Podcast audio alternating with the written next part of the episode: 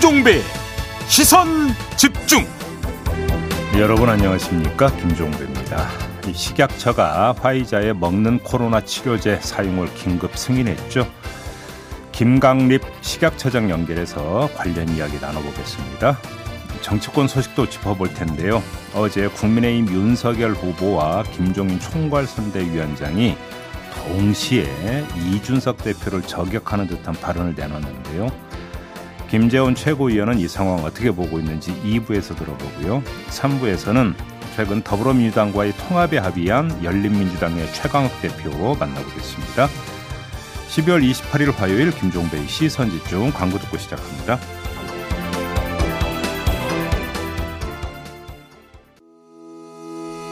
시선 집중은 촌철님들의 다양한 목소리를 기다립니다. 짧은 건 50원, 긴 건 100원인 문자 메시지 샵 8001번, 스마트 라디오 미니와 유튜브 라이브로도 시선 집중과 함께 하실 수 있습니다. 믿고 듣는 진품 시사 김종배의 시선 집중.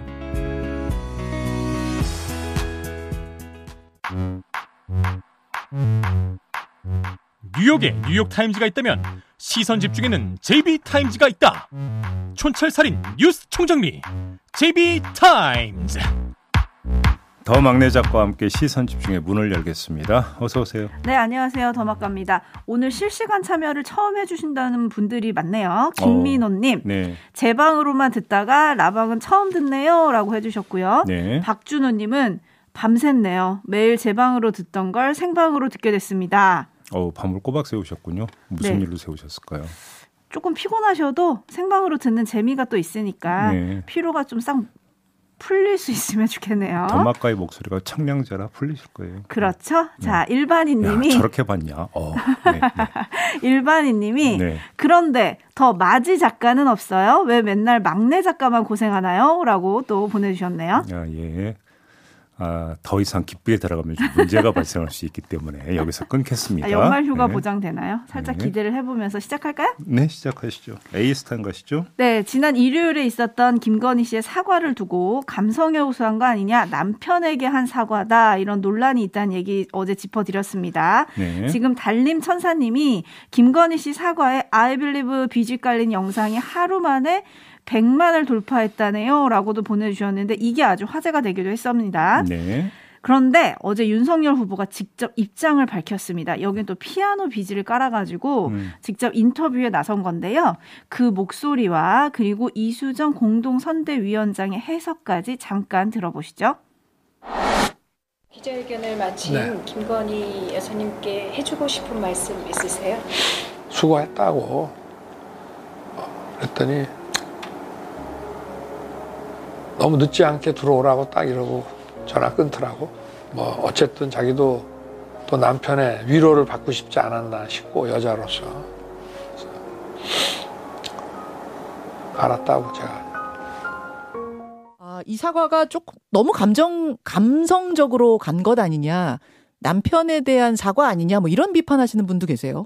근데 이, 이 이제 그렇게 비판을 할 수도 있어요. 저도 보니까 되게 감성적이고 네. 어, 어떻게 통곡을 안 하는지가 저는 굉장히 의문이 들 정도로 사실은 뭐 눈물이 쏟아질 만한 대목이 많았던 걸로 보이거든요. 네. 당사자 입장에서 상상해 보면 그런데 이제 이렇게 감성적으로밖에 갈 수밖에 없었던 거 특히 이제 남편에 대한 어떤 어, 뭐 코멘트들 이건 사실 결혼 전 일이다 보니까 남편도 정확히 알고 있었을까요? 음. 만약에 이런 종류의 허위나 뭐 왜곡이 있었다면 저희 남편 같으면은 당장 저한테 화낼 것 같아요. 음. 예, 거짓말 했으니까. 예, 예. 그러면은 사실은 사과의 대상이 물론 국민이기도 하지만 예. 남편일 수밖에 없는 거 아닌가요? 네, 사과의 대상이 국민이기도 하지만 남편일 수밖에 없는 거 아니냐. 좀 포인트를 잘 잡고 있는 건가요? 이수정 위원장 입장에서는 아주 전략적으로 포인트를 설정을 한 거죠. 전략적으로. 왜 그런 거겠습니까? 저 발언에서 지금 강조점은 어디에 있는 겁니까? 결혼 전 일이라 윤석열 후보는 몰랐다. 그렇죠. 뭘 허위 이력을 음. 이거잖아요. 네. 어, 후보를 보호하는데 저것처럼 아주 그 맞춤형 발언이 세상에 어디 있습니까? 어허. 그러니까 그 김건희 씨가 국민에게는 물론이고 윤석열 후보에게도 사과할 정도로 사과를 해야 될 정도로 윤석열 후보도 몰랐던 것 아니냐. 고로 우리 후보는 책임 없다. 음. 엮지 마라. 음. 이런 이야기가 깔려 있는 거잖아요. 네. 공동 선대위원장다운 전략적 발언이다. 이렇게 봐야 될 것 같은데요. 윤석열 후보의 말은 어떻게 들으셨어요? 아, 뭐 저거에 대해서는 제가 뭐 별로 논하고 싶은 생각은 없고요. 네. 근데 문제는 음, 부각돼야 되는 점이 과연 저것인가? 음흠. 어, 표심에 입각해서 볼 때 네. 어제 저분이 저런 말씀하셨죠. 국민의 평가에 맡긴다. 네. 저도 그렇게 말씀드리겠습니다. 알겠습니다. 사과는 사라지고 부부 금술만 남았다. 뭐 이런 평가도 있어서요. 더 살펴보도록 하겠습니다. 잠시 후 김지현 최고위원의 시간이 또 있으니까요. 네. 자, 뉴스와 분석이 함께하는 제이비타임즈 오늘 주목할 뉴스들 챙겨드리겠습니다. 어차피 연관된 뉴스이기도 한데요. 첫 번째 뉴스는 어떤 건가요? 어제 국민의힘 의원 66명이 집단 성명을 발표를 했습니다. 이재명 후보 아들의 입시 의혹을 제기하는 성명이었는데 아들이 2012학년도 전형으로 고려대 경영학과에 입학을 했는데 삼수생인데다가 그 알려진 해외 체류 경력도 없는데 어떻게 탁월한 외국어 능력을 바탕으로 선발하는 수시 특별 전형에 50대 1의 경쟁률을 뚫고 합격할 수 있는 것이냐 오호, 네. 이런 입시 의혹을 제기를 한 겁니다. 이에 대해서 권혁기 더불어민주당 선대위 공보 부단장이 바로 반박에 나섰는데요. 이재명 후보 아들은 삼수가 아닌 재수를 했고 수시 특별 전형이 아닌 수시 일반 전형으로 입학을 했고 수시 일반 전형은 논술과 학생부 전형으로 수능 커트라인에 통과한 대상만을 상대로 치러지는 전형이다. 이렇게 바로 반박에 나선 겁니다. 네, 학교도 확인하면 금방 확인이 될 수 있는 부분일 것도 같은데 네. 이걸 어떻게 봐야 될까요? 일단 눈길을 끄는 것은 의혹의 내용보다는 의혹 제기의 형식인데요. 66명의 의원이 집단 성명을 발표했다. 음흠. 이건 흔한 일은 아니거든요. 네. 어, 자, 이런 형식을 그 채택한 이유가 뭘까? 이걸 봐야 될 것 같은데 그 배경에는 김건희 씨의 대국민 사과가 있다고 봐야 될 것 같습니다. 음. 우리는 가족 리스크를 털었으니까 이번엔 그쪽 차례다. 이런 생각으로 판을 키우려 한 거 아니냐. 이런 해석이 성립이 될 것 같은데요. 네. 뭐 이건 취할 수 있는 전략이라고 생각합니다. 뭐 정파 입장에서는. 근데 중요한 건 관역이 아니라 관역을 관통할 실탄이죠. 그 성능인데요. 그게 공포탄을 넘어 오발탄이 돼버리면 문제가 발생하는 거 아니겠습니까? 네. 결국 그 실탄 여부를 가르는 건 팩트인데 이걸 기준으로 두 가지 점을 다시 확인을 해야 되는 겁니다. 첫 번째, 과연 김건희 씨를 향한 실탄은 파괴력을 다했는가? 다시 말해서 대국민 사과로 의혹은 말끔하게 해소가 된 거냐? 음, 해소가 됐느냐? 왜냐하면 이거부터 짚어야 되는 거죠. 우리는 대국민 사과를 통해서 털었으니까 이번엔 그쪽 차례다. 이런 식으로 접근을 한다면 출발점에 대해서 다시 돌아봐야 되는 거 아니겠습니까? 네. 근데 별로 그게 아닌 것 같다라는 말씀을 드려야 되는 게 당장 어젯밤만 해도 JTBC가 추가 의혹을 제기를 하지 않았습니까? 논문 표절. 예, 네. 숙명여대 석사학위를 따기 위해서 제출한 논문이 추상화의 대가 파울 쿨레라고 하는 화가의 작품을 분석한 건데 전체 48쪽 가운데 43쪽에서 남의 것을 베낀 흔적이 나왔다. 이렇게 어제 보도를 했거든요. 네. 이렇게 돼버리면 그 대국민과 사과 한 번 했다고 모든 게 뭔가 털어지는 건 아니다. 이런 이야기가 되는 거고요. 음. 이러면 공격을 하지만 또 뒤통수로 봐야 된다는 이야기가 성립이 되는 거죠. 두 번째는 아무튼 그 상대를 향해 발사한 탄화는 실탄이냐 공포탄이냐 이것도 함께 봐야 되는 건데 이건 결국 팩트가 말해줄 거 아니겠습니까? 네. 이 민주당 반박에 따르면 객관적 검증이 가능한 경로가 지금 다 나와 있는 거잖아요. 음흠. 그러면 그 결과에 따라서 이게 정말로 실탄이냐 오발탄이냐 금방 가려질 수 있는 거 아니겠습니까? 네. 요두 가지를 좀 봐야 되는 거겠죠. 두 가지를 좀 봐야 된다고 짚어주셨는데 이런 분석이 있네요. HBYI님은 음. 의혹 제기를 해서 언론에 타면 소문이 만들어집니다. 그러면 그 소문을 지울 수 없습니다. 혹시 오발탄에 이런 전략이 깔려 있는 거 아니냐? 그래서 저도 오늘 조간이 얼마나 어떻게 보도하는지를 좀 봤거든요. 네. 별로 안 받았더라고요. 그렇게 많이. 아, 그래요? 무슨 이야기냐면 이미 검 이미 판별이 1차 판별이 끝난 거여서 저런 건가? 요걸 봐야 되는 거죠.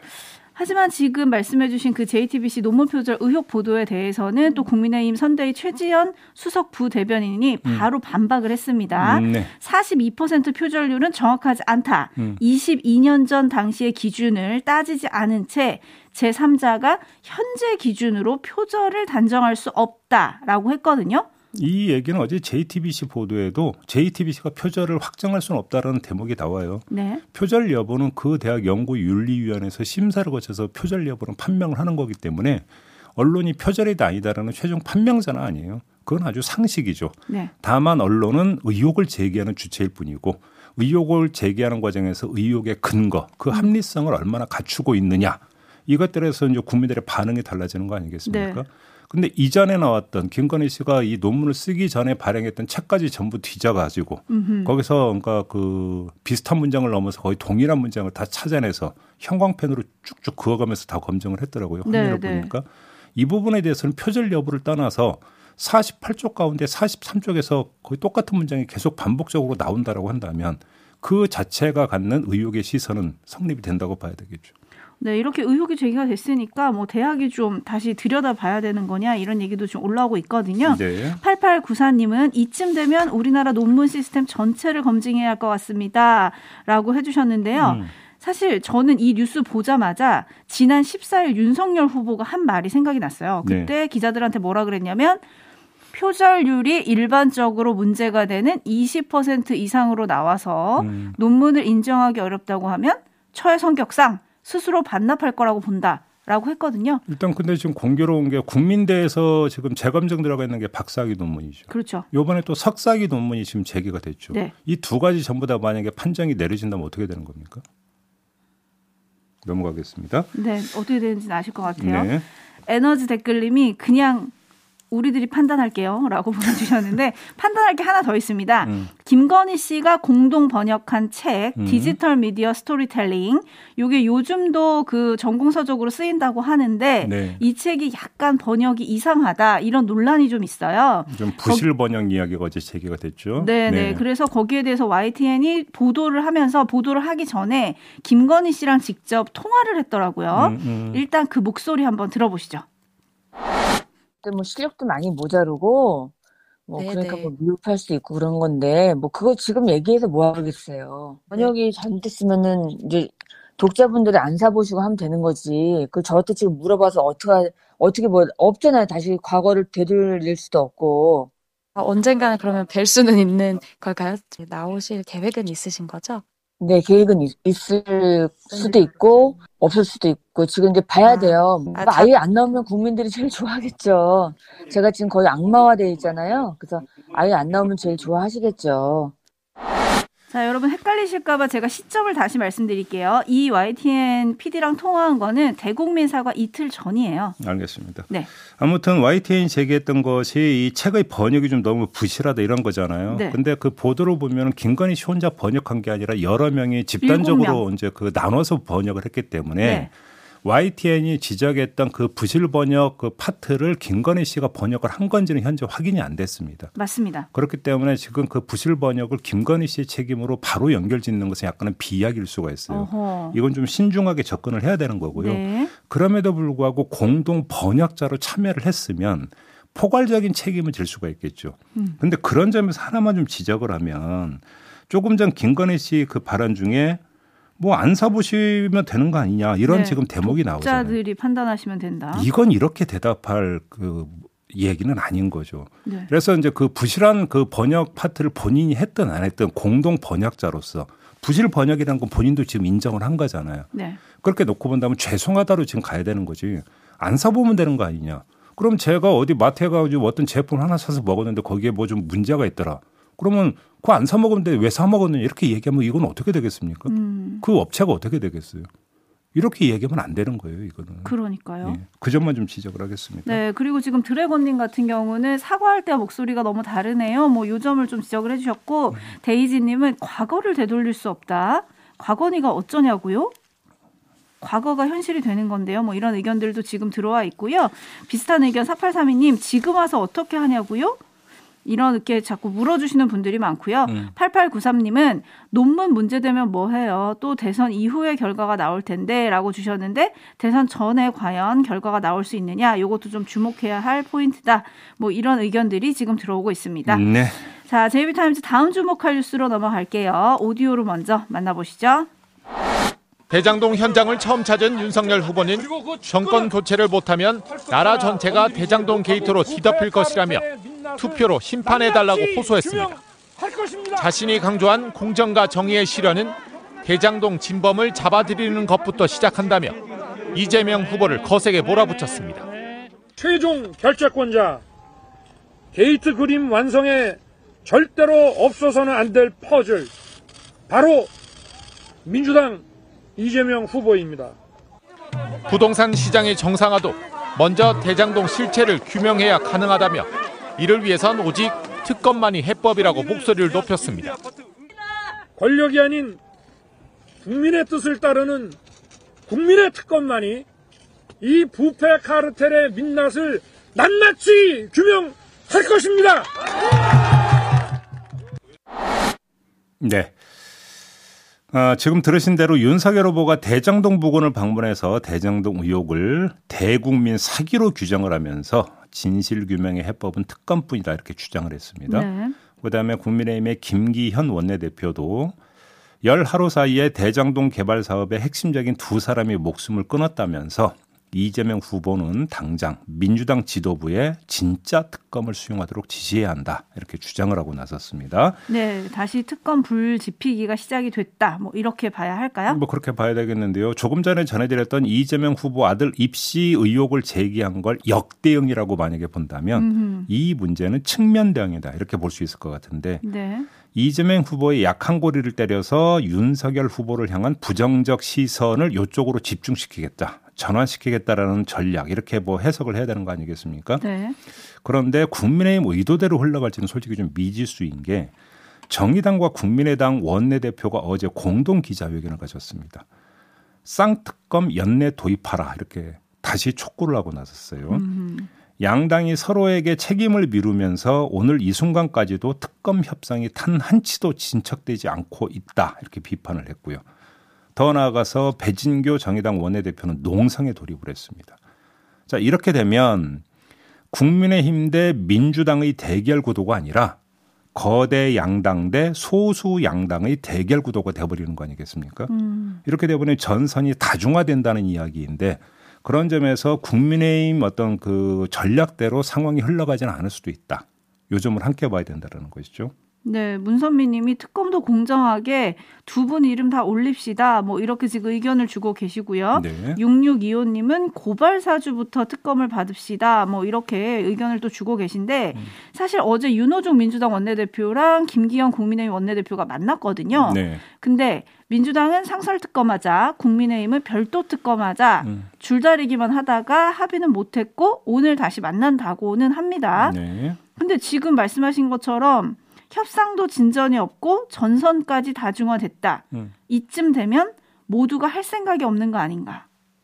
결국 이제 시선 돌리기. 네. 그냥 그렇게 정리를 하면 될 것 같아요. 아 그럼 안 되는 건가요, 결국은? 결국은 되겠습니까? 지금 음. 뭐 이게 어떤 대선과 연동해서 본다면 대선 지금 며칠 남았 한 70일 남았나요? 네. 그러니까 지금 국민의힘은 상설 특검이 아니라 별도 특검으로 가야 된다는 거잖아요. 그러면 법안 마련 만들어야죠. 발의해야 되고 심의 거쳐서 법안 통과시키고 추천 절차 거치고 임명을 하고 사무실 구하고 특검 보랑 이런 사람들 진용 짜고 아하. 그럼 아마 대선 끝나 있을 겁니다. 국민의힘에서는 그걸 일사천리로 시작할 수 있다고 하던데 네. 아무튼 보라카오님이 그런데 특검 받아야 토론한다면서요라고 보내주셨는데 이게 이제 어제 윤석열 후보가 토론 왜 자꾸 피하냐 토론 안 하실 거냐라고 하니까 이렇게 얘기를 했던 이건 거예요. 정말 부적절한 발언이에요. 왜 그러냐면 네. 그 특검과 토론이 각각 정파에게 이득이 되고 그러니까 득이 되고 실이 되는 그래서 막교환 상품이라면 제가 인정을 하겠는데요. 토론은 국민을 위한 거예요. 그러니까 유권자들이 토론을 봄으로써 후보에 대해서 그러니까 알 권리를 행사하고 그 알 권리를 행사해서 나온 평가를 가지고 투표장에 가도록 한다라고 하는 게 토론의 취지잖아요. 그렇죠. 그러니까 그건 국, 그 정파의 어떤 소유물이 아니라 국민의 권리예요. 토론은. 네. 근데 그게 어떻게 거래 품목에 올립니까? 그걸? 음흠. 이건 적절한 발언이 아니죠 전혀. 그렇죠. 오늘 방송기자클럽 토론회 초청 토론회 윤석열 후보가 참석한다고 하던데 네. 일단 그 토론은 챙겨 보겠고요. 최상규님이 생방송으로 양당 후보 원내대표 나와서 협상 어떻게 하는지 방송 좀 합시다. 국민들이 다 알게요라고 음. 해주셨는데 음. 와 시선 집중해서 만들면 정말 좋겠네요, 그렇죠? 네, 한번 만들어 볼까요? 네, 전화 돌려보겠습니다. 자, 그리고 6773님이 그런데 특검 결과가 나와도 서로 믿을지 의문입니다. 라고 해주셨네요. 그러니까요. 넘어가죠. 아무튼 네. 지켜보겠습니다. 자, 뉴스와 분석이 함께하는 JB타임즈 다음 주목할 뉴스는 어떤 건가요? 요즘 하도 그 좀 우울하고 어두운 소식만 전해드려서 심혈을 기울여서 하나 골라왔습니다. 아하. 전북 완주군 용진읍 행정복지센터 민원실 입구에 어제 새벽에 쌀 10kg짜리 60포대가 쌓여졌습니다. 신원을 밝히지 않은 기부자가 갖다 놓은 건데 이런 기부는 2008년부터 매년 계속되었다고 합니다. 14년째. 와. 예. 그렇게 익명 기부된 쌀이 총 420포대였다고 하는데요. 근데 여기서 그치는 게 아니라 이런 익명 기부가 해피 바이러스가 돼서 다른 사람들을 감염을 시켰다고 합니다. 뭐냐? 용진읍 이장단이 그 다음에 나섰는데요. 2016년부터 직접 쌀농사를 지어서 어려운 이웃을 돕고 있다고 하는데 올해도 10kg짜리 350포대를 완주 군민들과 나눴다고 합니다. 아, 정말 간만에 따뜻한 소식이네요. 그러니까 이제 코로나 여파 때문에 대면 기부에까지 영향을 미치고 있다는 이야기 들으셨죠. 네. 뭐 자원봉사나 나눔 활동, 심지어 헌혈에까지도 지금 지장을 주고 있다. 이런 소식이 있었는데 하지만 온라인 기부는 좀 늘었다고 하더라고요. 예를 들어서 사회복지 공동 모금회가 이달 초부터 QR 코드나 홈페이지 기부 등을 통해서 모금한 건수가 2,060건이었다고 합니다. 음. 지난해 같은 기간 1,505건보다 36%가 증가를 했다고 하더라고요. 그러니까 코로나에 대처하는 방법은 여기를 보나 저기 보나 역시 연대더라. 방역도 연대로 헤쳐나가고 있고 나눔도 연대로 지금 계속 실천하고 있다. 이런 이야기가 되는 거겠죠. 네, 뚜기님이 천사가 왔다 가셨네요라고 정리를 해주셨는데 네. 이런 연대의 힘은 늘 평범한 우리 이웃들이 이끈다는 점이 더 감동인 것 같습니다. 그렇습니다. 자, 이렇게 마무리하죠. 더마카 수고하셨습니다. 고맙습니다.